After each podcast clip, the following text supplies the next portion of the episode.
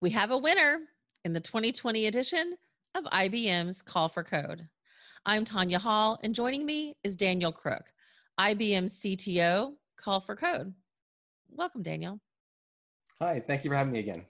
Of course, I was going to say I should have said welcome back.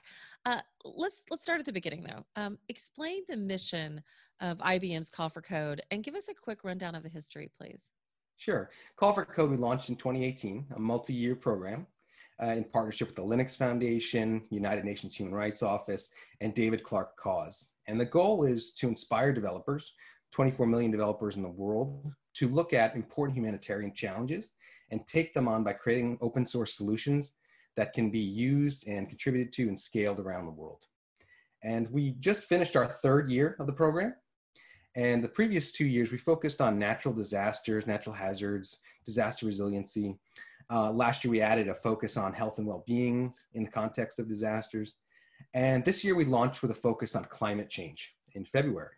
Uh, but we quickly realized that we needed to add a second parallel track for COVID-19. So we just wrapped up the third year of the program, and we announced five winners earlier this week um, in, in both of those tracks. So let's drill down on it then a little bit. Um, the 2020 challenge. What were the categories, and maybe you mentioned that to some extent, but like, what are some of the notable entries that you had? Sure. So in the climate change track and COVID-19, we had three sub themes. And what we do as IBM is we create starter kits for each of the areas to give developers a way to take that abstract issue like climate change or the pandemic and define some use cases where they could get started to build applications. So for climate change, we looked at water resiliency, I'm sorry, water sustainability, energy sustainability, disaster resiliency. And then on the COVID side, we looked at the social and business impact. So what can people build around community cooperation, crisis communications, and remote education? So in um, the top five, we had two applications for climate change, three for COVID, and um, some of them include um, a application for small farmers, which we'll hear about a little bit later. And also we had one for folks doing shopping online to understand the carbon impact of what they're buying. So if something's overnight shipping, what does that really mean? And is there a way you can uh, offset your impact of that decision? One for managing remote education, uh, for keeping children's schedules together. And um, an application for connecting small businesses to funding um, came from some students in, in Australia, amazing application there. And SafeQueue, which you may have heard about from earlier this year. We recognized it in May uh, during our accelerated timeline. And that's an application for managing uh, lines outside of businesses or potentially used for voter advocacy groups to manage um, how folks safely distance while they're waiting to go do something or get some resources. What do winners win? Uh, so all five folks, they get a cash prize. Um, they also get support from the Linux Foundation to help them build a sustainable open source community around the project. So um, obviously we, we, we, also do more for the top winner, uh, which includes a $200,000 cash prize. And we pulled together a set of IBM volunteers, experts in hardware, software, user experience, business development to help take that idea, um, strengthen it, and test it and deploy it somewhere in the world. All right, let's talk about your top prize winner. Please introduce your guest. Yeah, so we have somebody, a co-founder of the Agrolly team with us. Uh, she's from Ulaanbaatar in, um, in Mongolia. I hope I didn't massacre that too bad. Um, but she's also the managing director of the, um, the deployment of that application in, in Asia, in Mongolia. So uh, welcome, Chimka. Hello. Hello, everyone. Thank you for having me. Of course. Well, welcome, Chimka, and congratulations tell us about the history of your project and and your team and all the work that you and your team uh, put into to build your winning entry Okay, thank you. So first of all, we are so excited, so happy to win for Call for Code. Uh, it's very shocking. We're still in our shock, I think. So um, like how we started is that I, I was on a Fulbright program in New York at Pace University. Uh, I was uh, focusing on more MBA in entrepreneurial studies.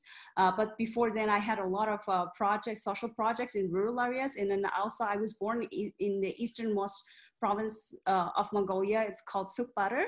Uh, and then uh, I was more interested in working in rural area people.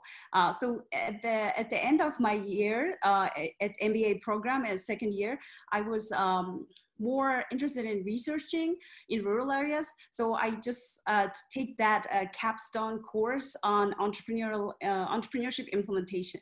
So I started interviewing with um, real rural farmers, actually, uh, rural people, and what is the potential solution, what is uh, to the challenges they're facing, etc.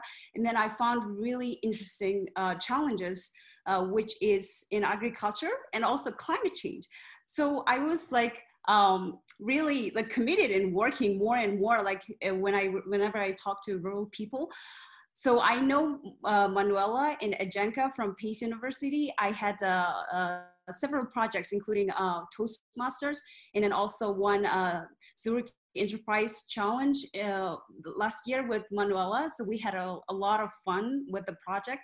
So like we were discussing about some something we could do after our program because three of us were graduating in May basically. So I just told them this idea that I'm working on. Uh, you know, I was so enthusiastic. Like whenever I talked to people, I was like really excited. And then they were also excited because they said like, look, you know, we we know this one, you know, call for code because they participated the last year and then was then that's how we made the group. And we decided okay climate change and agriculture and helping rural farmers and then we're gonna do it. Uh, but basically i um, the one thing was like really um, uh, you know just enticing me was like really you know just like uh, attracting me to this field was like i was um, the child of rural farmer when i was a child. My grandma she had a this farming because I remember that like when I when I was six, like I used to steal all the tomatoes, which was green, and then I was scolded by my grandma.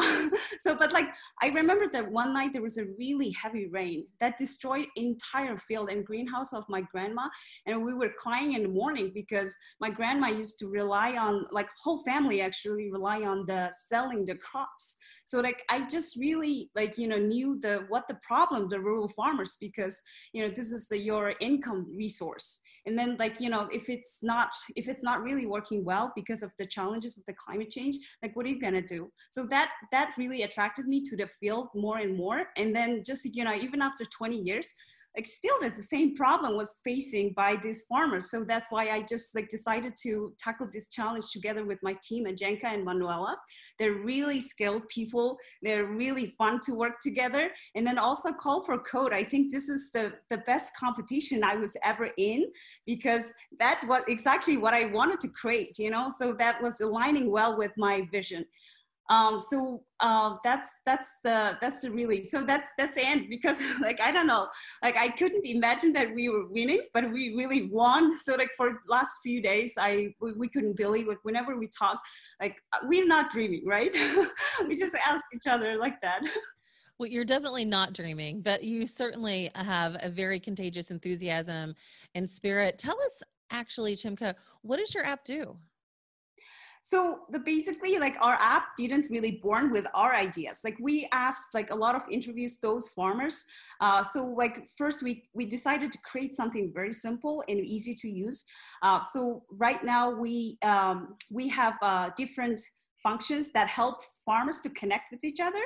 Uh, and then they have like specific locations. Uh, you know i'm from the eastern part. Like i can connect with farmers from the western part within Mongolia.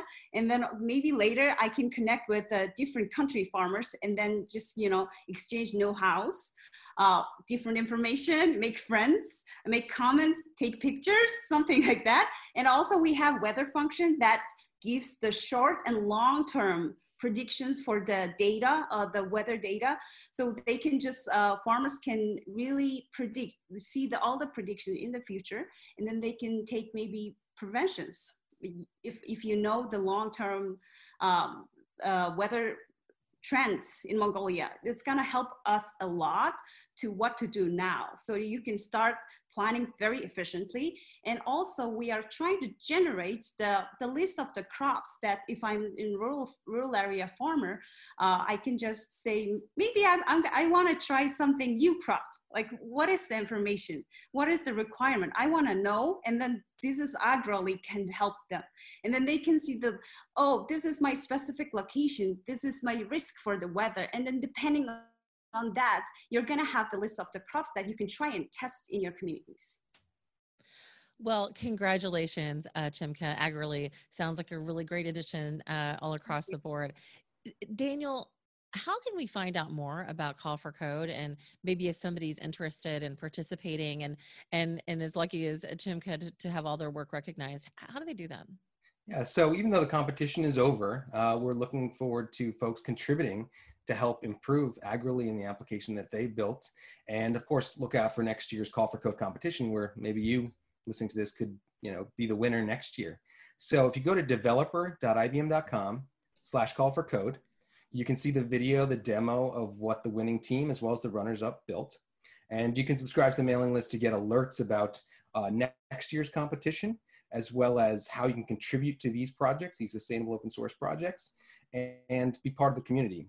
So we're really looking forward to having yet another year of Call for Code next year. And we're really excited about applications like Agrolly, which were, as you heard from Chimka, inspired by real problems and taking IBM and open source technology, putting into an easy to use package, and being able to align that with a roadmap where we can improve it as an open source project. So we're really excited to work with the Agrolly team as the winning team um, and uh, lead a deployment.